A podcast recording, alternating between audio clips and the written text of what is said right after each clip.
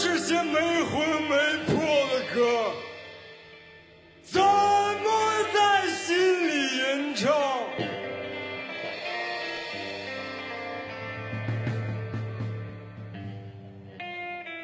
欢乐被人群带走，而喝彩却让我心凉。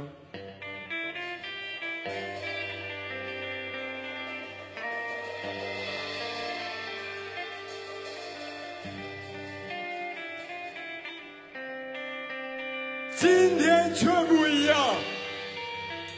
还没开口就浑身颤抖。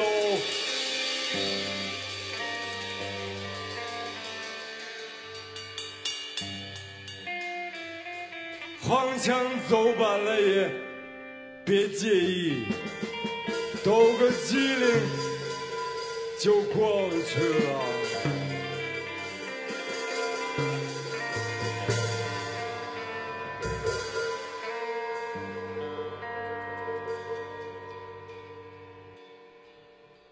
狂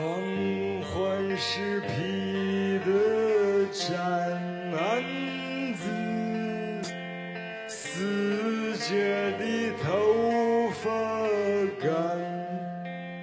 成3600条绳子，哪一条不是这样？哪一条不是这样？ 葡萄挂在葡萄架，羊角生在羊角底，3600个奶头子，哪一颗不是这？ 那一刻不是这样容的啊！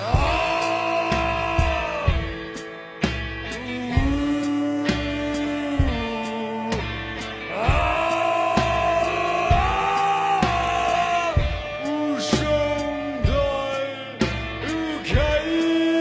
的无声。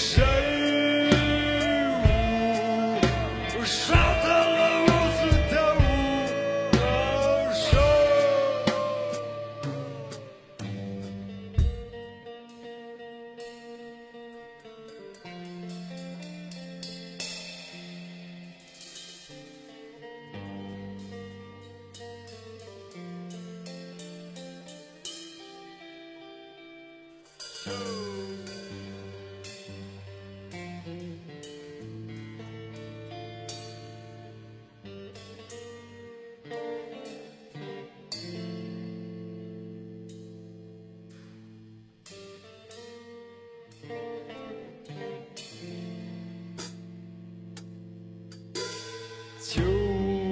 是水来藤是木，木桌子也有酒用处，3600集周易，哪一集不是这样？ 那一集不是这样，大自然要往深里头看，面对奇迹你敢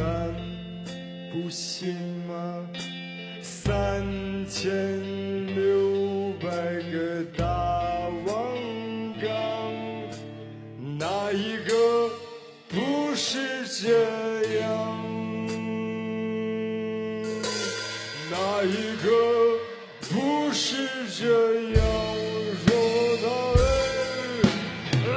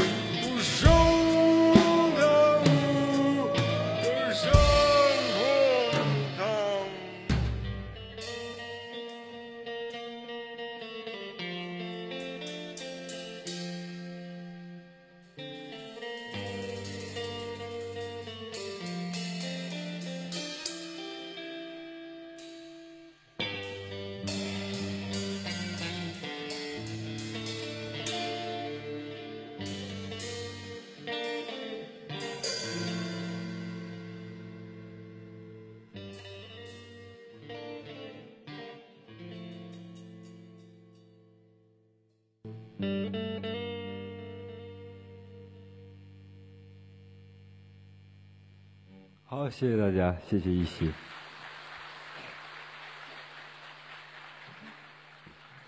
下面是一个有可能作为我们音乐人不是很熟悉的一个项目，就是演讲。但不管怎么样，我很熟悉舞台，也很喜欢这个舞台。所以如果讲的不是很清晰，希望大家能原谅我，好吗？大概在2002年左右，我离开了木推瓜这个乐队，就是你后面要听到这个摇滚乐队。我就开始。我把那段时间生活就浪荡吧。开始之前，我去了神山，就是冈仁波齐阿里的神山，因为很多人去西藏嘛。在2002年已经是一个很流行的一种，就是年轻人应该去一个很远的地方，他也承担着一种远方的这种梦想吧，或者宗教救赎的这种东西。那个时候我到了，我就变卖了所有的身上值钱的东西吧。然后就到了阿里，到了阿里之后，对，但是因为已经是冬天了，所以我认识的一个活佛，他就说你不要再去了，要去了有可能你真的会死在那个路上，就卓玛拉的那个路上。但是当时我觉得自己那时候的状态，觉得自己应该去，然后我就搭了一个油车，就是那种后面放着很多油包的那种大卡车。搭了油车去了，油车到了塔青之后，应该还剩，我听说在卓玛拉那个附近还剩下7、8个藏民，他们还在最后的在那年是马年嘛，02年，他们还最后转那个神山，所以我希望我能在卓玛拉赶上他，也许我可以知道，起码可以沿着他们的脚印，这样我可以翻过那个卓玛拉。我在那边还碰到了一个，当时还碰到了一个加拿大人，那个加拿大人很有意思。他是一个作家，对，然后他有3个孩子，后来他因为什么事情，他老婆直接把他扫地出门了，所以他一直想去一个很远的地方，这是他来到西藏。然后我记得他当时拿了一个挂坠，他用来摇，用来判断自己到底应不应该翻这个卓玛拉。但当时我跟他说，我肯定是要去。那个时候确实对自己的生命没有那么，或者说自己是个挺自私的一个状态，因为经常几个月父母或者朋友不知道我在哪儿或怎么联系我。我就记着我们翻到了卓玛拉的时候，那是雪大概在7膝深的雪，所以我们走过了卓玛拉，大概走了几个小时翻了那个卓玛拉。但是整个那个神山，如果你们去过你们也知道，大概需要70多个小时。然后最后下来的时候，我记着我看到那个纳木纳尼的时候，就是翻过去看到那个纳木纳尼山峰的时候，我确实觉得自己有一种被救赎的感觉。然后如果这个时候如果真的是事情结束了，我可以开始写一些像许巍或者像什么这样的歌，我觉得回来以后也许我能比现在更火一点。但是一般没有那么容易，就是当我觉得那个时候自己已经被洗干净了灵魂，一个摇滚乐手，一个自我放逐的一个摇滚乐手，灵魂被洗干净了以后，回到石泉河镇上，一切甚至变本加厉的，就是所有的那种欲望，或者就情欲、酒精。所有这些东西甚至是变本加厉的来了。石泉河那镇有一个10字，基本上就是一个赌场、按摩房、赌场、按摩房，而且那赌场真的很专业，你知道吗？发牌的都穿着那种很性感的那种3点式，还有一些不明身份的人，就比如我这样的人，有的时候会被认为是哪儿来的密探，然后。就是那，我就一家一家的赌场去转，但我确实不会赌博，因为我不知道天性里没有赌这个事儿。我其实很信命的一个人，但我从来不去赌。但我确实是很喜欢看着这些人的一个状态。然后那个时候我有2个朋友，有一个是一个医生，有一个是一个武警。那武警是被一个赌场的老板带过来来看场子的。那时候每天也许生活其实跟音乐已经完全没有关系了，因为我那时候离开人群，想离开音乐，离开摇滚乐，去一个很难被人找到的地方。但是我确实居然在这样的一个状态里面，这样过了很久。我每天在喝酒，喝多了我就转到后山上去，有的时候半夜一个人转到后山天葬台去，有一些野狗啊，但是他们有可能在那么极端的一个情况下，他们也很虚弱，所以并没有，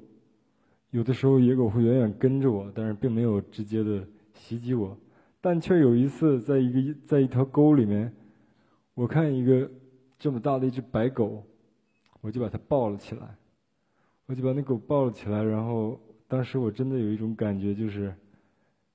以后有一条狗可以陪我浪迹天涯了。然后我抱着那只狗，它很重，我大概抱了1公里，就回到了那个赌场那条街上。这时候冲过来好多人，都拿着刀斧子，感觉是又有一些人欠了赌债没还，或者是有些人赢了很多钱，然后那些输了钱的人想把那些钱抢回来，反正这样的事情每天都在发生。其实，然后这些刀斧手跑到我面前的时候，我觉得他们的眼神有一种特别奇怪的。我当时跟那狗，我还真的跟他说，我说今天如果我们2个被砍死在这儿，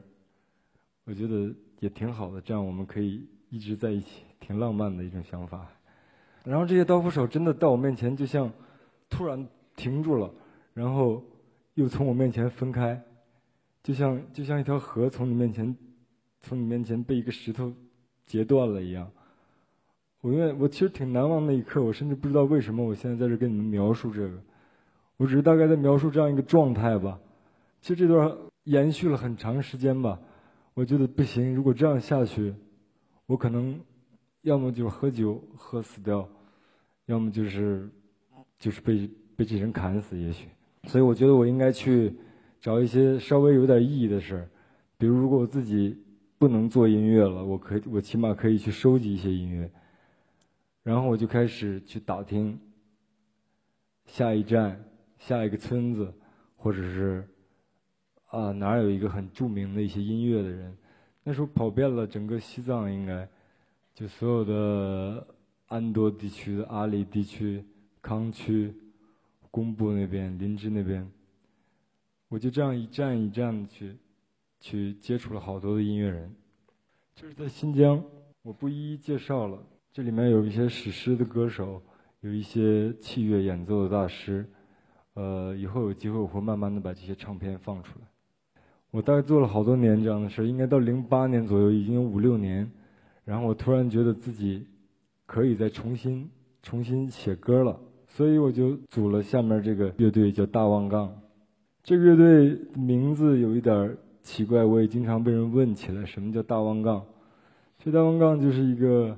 小的时候我的姥爷抱着我的时候，他经常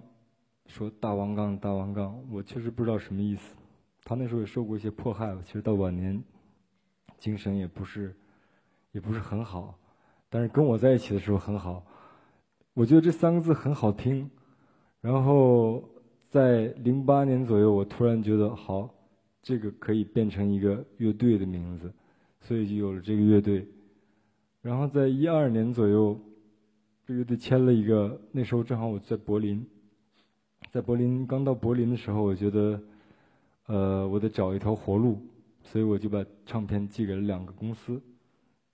有一个签了，就是有一个叫“Jaro”的公司签了大望杠，所以大望杠从那个时候开始就有几年的时间是在欧洲发展。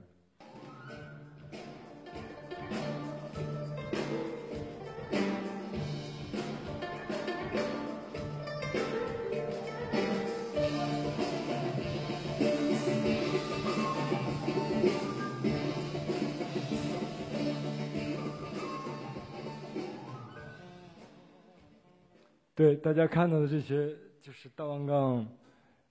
前几年那些演出的一些现场，大家也看到了这些人都不一样。其实也就是意思是大王杠的每一次现场都不太一样，包括今天的现场。大王杠因为有一个欧洲的版本，现在也有一个中国的版本，这里面涉及到乐器也有很多有中国的民间的乐器，其他不同民族的乐器，也有这种典型的这种西洋乐器。最后你们看到的这个是在一个交响乐的一个版本。其实在大王杠在国外的这些演出，我也确实学到了很多，因为你接触到不同的音乐人，然后这些音乐人真的有一些水平非常高，所以他给音乐带来了很不一样的东西。他已经使大王杠脱离了一种就只是一个世界音乐概念的东西。所以我其实内心里面一直希望大王杠能变成一个，或者把欧洲中国的大王杠编制组合到一起，变成一个大王杠超级乐团，甚至更大。我甚至有一个想做一个大王杠交响乐团，因为大王杠有一个很核心的一个东西，就是人怎么能在一起，或者刚才说了，人怎么能在一起安心。然后但木推瓜是一个不一样的东西，木推瓜实际上在说的是人能有多大程度的不顺从就可以不顺从别人。所以这两个东西实际上在这两年在我心里面，它也是一个交集，甚至在我心里面有冲撞的这样一个东西。木推瓜这3年，我现在心里面真的是还是有火，在这种有火的情况下演大王杠的东西就不是特别适合。一会儿你们能看到，就是我确实失去了以前在十几年前大王杠，在10年前的大王杠那种别人看到有一些超离，有一些平和的东西。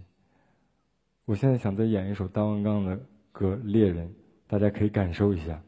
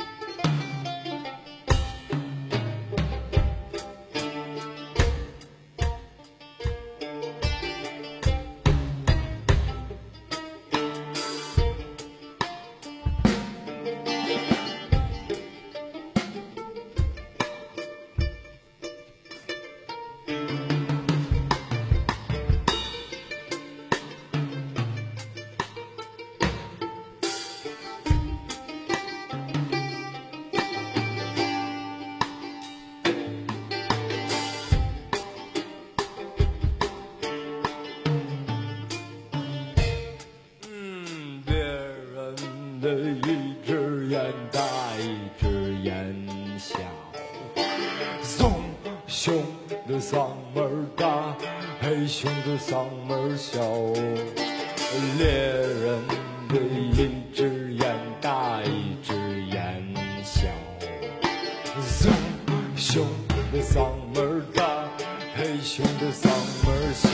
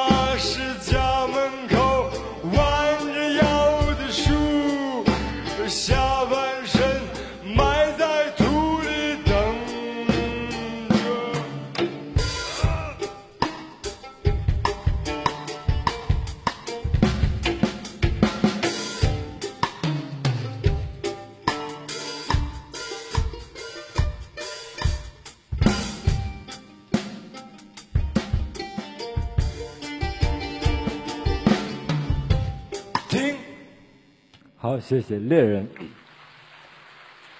我其实想说的，真的，我自己心里面感受特清楚。从我重新搞摇滚乐以后，我的头发这3年白了好多之后，我确实找不到很多那个时候我住在我山上的房子，或者我跟你讲10年前那个时候有一些经常有一些超验的那个状态的时候，我必须得特别诚实的说明这一点。但是我在用大王杠的这种音乐生活现场，我也想做更多不同的活动，包括孩子活动，包括一些音乐的一些工作坊，甚至为了以后的这个大王杠交响乐团。我自己内心里面有一个，也许我在某年，也许10年20年，就可能我都不一定会在大王杠待着了，也许我回到我自己山上的房子去。但就像大王杠这个名字一样，它也许就是一个柱子，一个杠子，几个人把它扛着放到了一个地方，然后招呼大家来玩的时候，大家玩高兴了，或者大家达到一个什么状态，他也许根本不会去管或者在乎是谁放的这根柱子。后来也许我就放了这样的意义在上面，所以这就是大王杠大概的一个到现在的一个过程吧。未来怎么样我也不太清楚，因为今年大王杠10周年，我还在努力的完成一个大王杠的一个诗句，名字叫《金刚喜剧》。《金刚喜剧》这是我真的是用了10年，也研究了好多史诗，也研究了好多这种文化上的这种变迁，也看了好多不同的人，就比如说我之前说到的，这里面有文物贩子，有赌徒，有僧侣，有诗人，有4个重名字叫朵吉的人。目前我已经写了10年，还没有完全写完，也许在未来的1-2年，大家有幸运的话应该能看到。这就是大概大王杠的一个事情。然后大概就是回到这个16年，在16年的时候，突然我们几个人就是觉得重新应该做摇滚乐。我可以先请上我们乐队的成员嘛，就是木腿瓜的成员张方泽吉他手，阿远。我不知道你们看没看呢？波西米亚狂想曲看了吗？你可能有些人是看 Queen 的，很喜欢 Queen 音乐，或者他的牙，或者他的身体。对我来说，更多的是就什么是摇滚乐，就什么是一个乐队。一个乐队真的是一帮人十几岁的时候凑到一起，大概在18、19岁的时候我们凑到一块儿。那个时候我们在一个叫树村的地方，大家一起生活，然后每天真的是打卡一样的排练。当然也不是，刚才谁说了一个996是吧？我们基本是，我们是9几啊。那时候确实，这个乐队在当时为了跟大家不太一样，我们把音乐确实弄得很复杂，但这个复杂也确实让我们很刻苦的再去做了一些大家听觉上不太舒服的东西。因为那时候木头瓜曾经被说成中国摇滚乐最令人不安的声音。既然提到木头瓜，我觉得我们还先演一首歌吧。我们还有这个时间是我们的时间吗？好，那我们就演一首木头瓜以前20年前应该是第一首歌还是第二首歌，你们还记得吗？都扫都。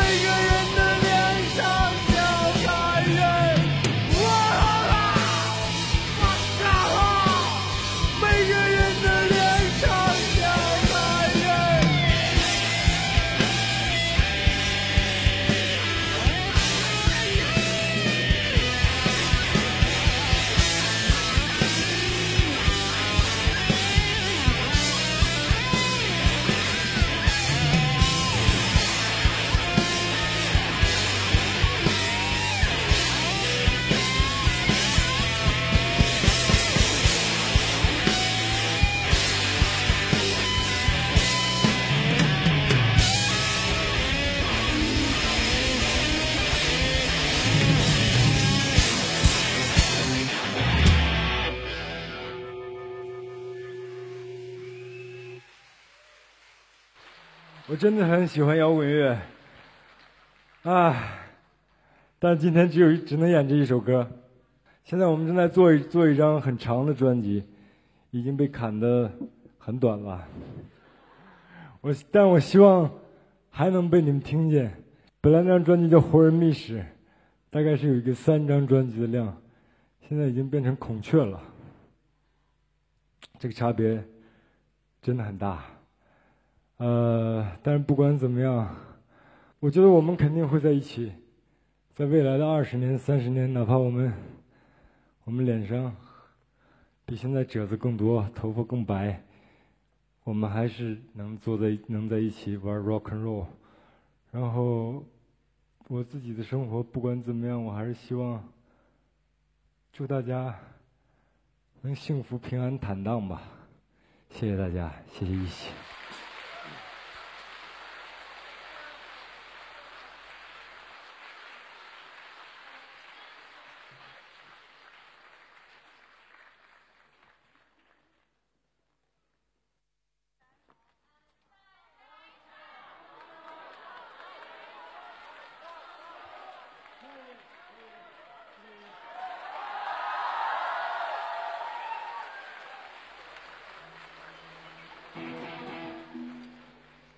其实最近，谢谢大家把我留住。开始说了，我真的很喜欢舞台。我有几个月没站在舞台上了，这几个月特别忙。我还想演一首木腿瓜的歌，好吗？拼了音。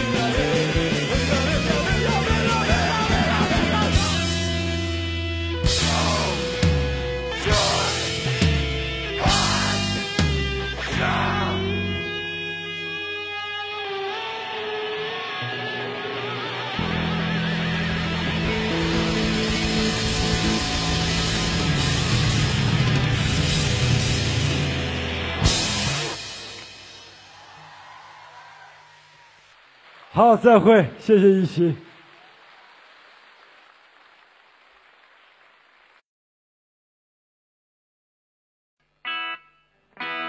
好，感谢一席能让我们回到舞台上。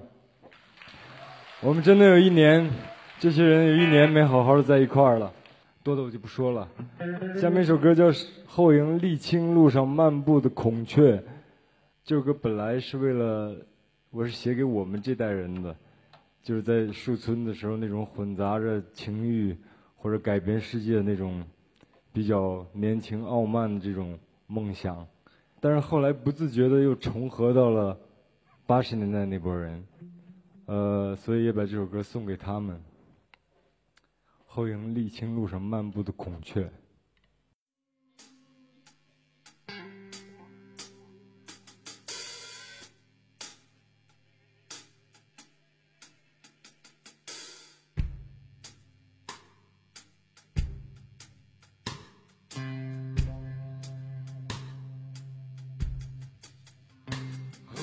路上漫步的孔雀啊，叫你是别回头。沥青路上漫步的孔雀啊，有人看着你走。你像柔嫩的手指，握着温凉的皮。像沾满香料的鱼，还湿漉漉的孔雀，慢一点儿，慢一点儿，慢一点儿，走吧，孔雀，快一点儿，快一点儿。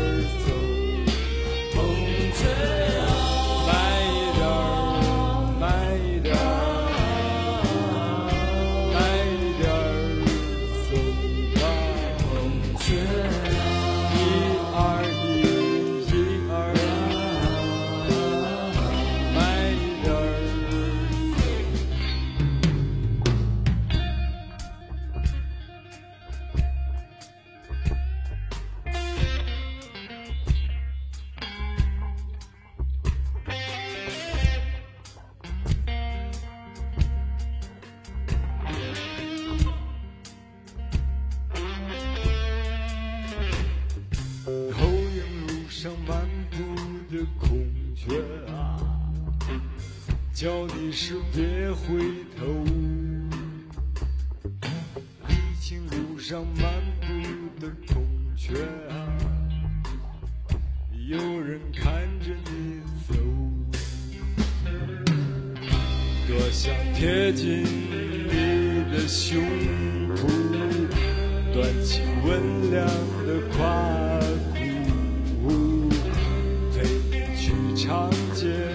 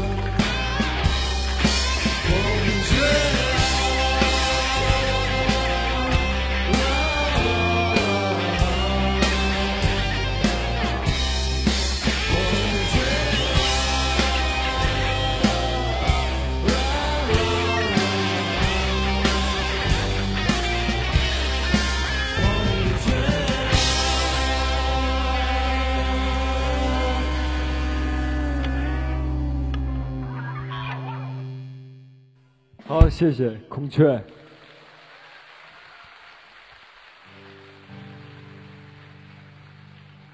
下面给大家唱一首情歌。我也说过好多次，其实我们这帮人以前没写过情歌，不好意思，感情是动了不少，基本上没什么心思写情歌，觉得真正的 rocker 应该，其实真正的 rocker 还是有感情的啊。不过这一年差点当不成 rocker。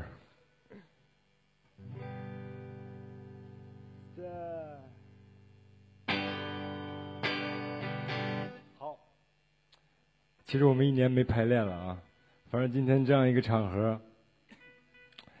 我们当然不是排练啊，我们确实真正用心在演，不过有可能会有点错误，大家多担待啊。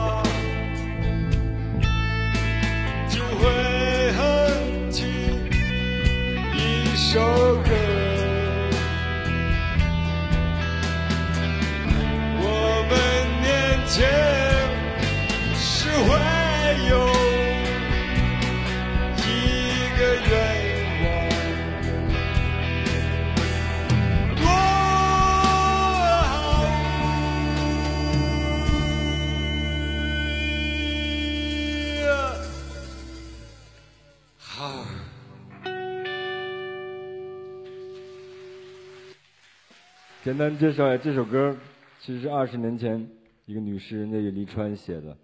前年才把它谱上曲子。下面我觉得最后一首歌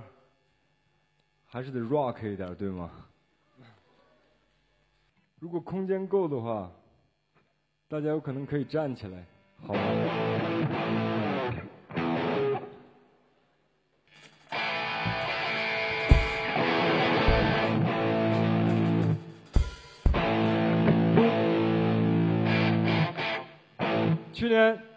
去年我在柏林，大概10月份的时候，我领着孩子，对，我的孩子挺多的，其实现在，我领着孩子们坐公共汽车，然后上来了一个，我感觉他是法国人，个子高高的，弹着一个乡琴，他就站在那个公共汽车上晃来晃去的弹，然后。对，这个人真的挺老 rock 的，他还涂着黑眼圈，有点像那种 Ozzy Osbourne 或者 Mötley Crüe 那种金属，感觉那金属时代的那种。然后他唱着唱着，突然他说：“来，我现在给大家唱一首列侬的歌， Imagine No Heaven 就这个歌。”然后他突然说了一句：“说这个歌你知道吗？”他对车上所有的人。东德的，你知道，还有包括一些东德的老太太，她说，这首歌是这50年最重要的一首歌。然后她开始唱，唱到副歌的时候，我真的挺感动的。我很久没有那么感动，因为我们之间真的有一种，可能都是做摇滚乐吧，就我们之间有一种默契，心有灵犀的那种东西。然后我就跟着她一起唱那个副歌，哦，那是可能比这场演出我还感动。在公共汽车上，然后演完了之后，他感觉我是做音乐，他就过来，走向我，他给我看他的手，他说：“你看，我的手破了，如果我的手没破的话，我应该弹得比现在还好。”当时我感觉我就想搂着他，我特别想抱着他，说 ：“But you are not the only one。”就是我真的感觉，就他唱这首歌的时候，我相信他是倾尽全力的，虽然他的手破了，然后他把，我觉得他表现的真的是一种尊重，真的是一种特别大的一种尊重。他好好的把这种感情，把这种感觉带给你们。其实我们也是一样。下面一首歌，你们在 QQ 上还可以找到，《钢铁是怎样没有炼成的》。这个gentleman叫李大儿。